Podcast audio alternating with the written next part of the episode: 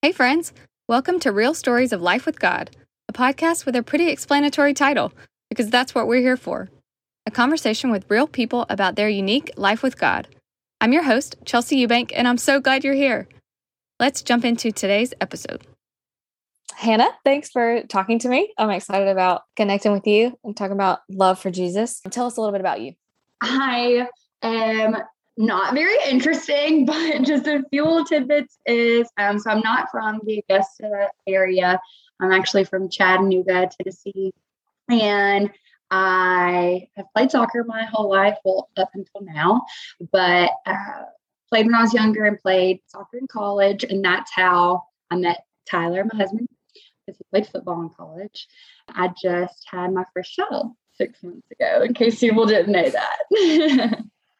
so cute. So cute. And so y'all, let's see, how long have y'all been married? Um, so just right over three years now. Three years June. Yeah, can you believe it was that long? Oh, you were there. So fun. I know. I know. so hot that day. it was so hot, but it was so fun. I want to read a couple of the verses that kind of stirred some of my heart behind the questions.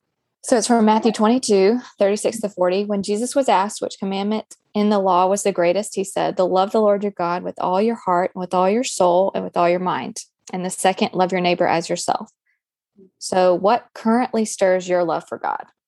Thought about this, and I just like jotted down a few notes of some things. So, I was like, what stirs my love for God? What makes me like happy and feel my best self and feel like I'm really connecting with the Lord? And I put just like a nice jog on a sunny day, especially before having Copeland. I would do that a lot. And I'm trying to figure out how to do that more now having him and like, you know, it's harder to just get up and go. But I used to, especially on the weekends, like Tyler would go out and mow the lawn or do something and I would just be like, I'm gonna go run, and I would go down on the greenway or on the walk and just like go on a little run. And I it like just made me feel so good and I could just worship or just talk to God. And I would say that's one thing.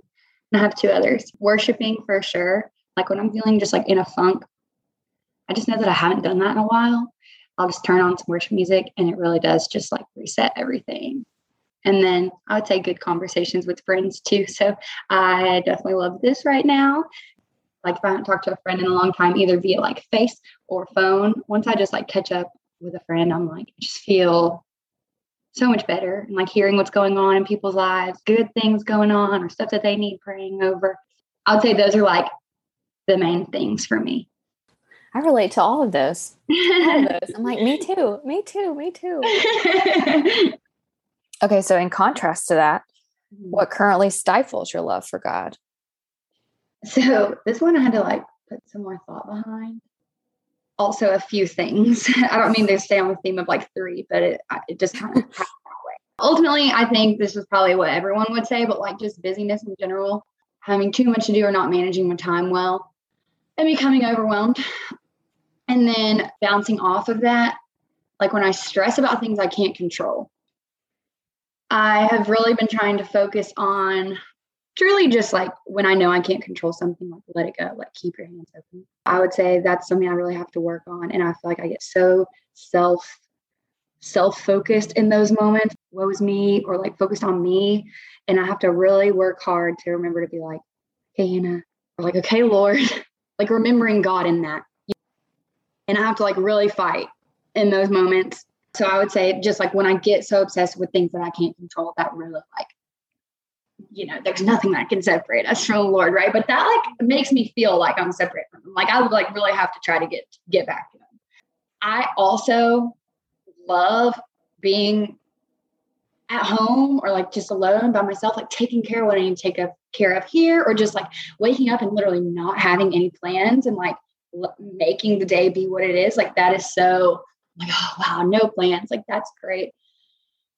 And so sometimes when I do make plans with friends, I like get like kind of anxious about it. I'm like, like, I really would love to just, like, nothing against my friends, but I'm like, just, I'm just tired, or I just, I really would love to just not leave my couch or like mm. not leave my house. But then when I do, and, you know, and it's been a while, I'm like, you know, meet up with my friend or they come over or whatever, I'm like, I'm having the best time. Like, I miss you. I love you. This is really filling me up.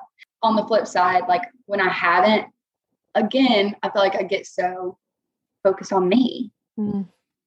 So I guess the theme here, when I am so selfish and self-focused, mm. I my love for the Lord is like hindered or stifled. That's what I think. yes. Oh my gosh. I can relate to everything you said, uh, especially the busyness, internal and external. I think there is something in there that's very valuable for us when it's so tempting to find comfort or joy or identity in our productivity in what yeah. we can do and what we can get done. Yep. Almost like me feeling better about things. Yeah. But me controlling all the variables. You mentioned open handedness, kind of going through life, going through the day, more trusting than controlling. Yeah. It's hard. I have a friend, um, she told me that her mom had told her like about having kids. She said, having kids is learning how to let go your whole life. And I was like, dang, that's so good. But it also, I feel like, applies to like every area of life too. You can only do what you can do, and the rest isn't up to you. Something the Lord's teaching me lately is a lot about being quiet. Yeah. And like solitude, because I'm terrible at solitude. Me too. As much as I love people and like to be, and also like to be alone, being in the silence is very hard for me. Yes. Oh my gosh. So, on that same note, like literally the past two or three days, I guess, what's today? Friday. So, probably Tuesday or Wednesday, I just like deleted Instagram and I just texted Tyler and I was like, he's been telling me for so long, like, you're on your phone too much, you're on your phone too much but I just did it. I don't know. I just was, I was like, I really am like, I am on here so much. And so I just deleted it. And I do feel like I turn, I, I think aside from busyness or just like not being able to sit in silence, like I turn to my phone in so many of these moments when I really could, like, I'm like, wow, I haven't been still before the Lord in a long time. And it's like, oh, I wonder why. Because you didn't know how to just sit there and be with God. Like you had to be doing something else in that moment. Maybe it feels like just sitting and being with God isn't doing something, quote unquote. I think we just get in these habits that yeah. are it's quick to check, quick to look. Yeah. And without even thinking, I pick up my phone or I play something. I, it's hard for me to sit in in silence. But I wonder yeah. if we reframe it. I read one time that silence is like tearing down all the scaffolding or all the clutter that we build up in our heart and mind we can't really see the Lord, we can't hear him clearly. Yeah. These other voices that we're listening to or reading. Yeah. And so I, there is probably something to simplifying. John and I learn a lot about simplicity. It's kind of a value for our family, and we're really kind of wrestling through what that looks like. Yeah. Simplicity of like habits of phone usage or TV watching or mm-hmm. or even just simplicity of our calendar, simplicity yeah. of what we spend money on. Sure. Um, I'm just trying to really reframe the Lord is my shepherd. I have all that I need. I have all yeah, I shall not want right. In like, this moment, could yeah, I be yeah. doing other things? Could I be accomplishing something? Am I finding more peace and joy in what I can do? Yeah. Or in receiving that from him? That's so good. Yeah. You know, I want to say like a praise really fast. I've been like my friend, she anyway, asked me to pray. She was like, Will you just pray for this for me?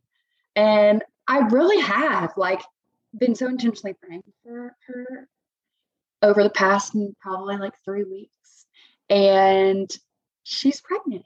Oh, cool. And I'm, and I'm not saying that that was like because me or whatever, but it's cool to know that like I spent time on her behalf mm-hmm. and like I saw that come through. And so that's very personal. Like, mm-hmm. you know, it made it personal to me and I can like send a praise up to God for that. So just something as simple, so simple as that. In light of all of that, let's fill in the blank. The truth that God is blank means a lot to you because blank. This might change like the structure of the sentence a little bit, but I think the truth that God is a pursuing God means a lot because I have done things in life that are so unworthy of his love but he wants me and pursues me anyway. I just think there's something that really strikes a chord with me. Just the act of being pursued, like when I am running away, but yeah, I'm still being chased after. It really just like does something to me.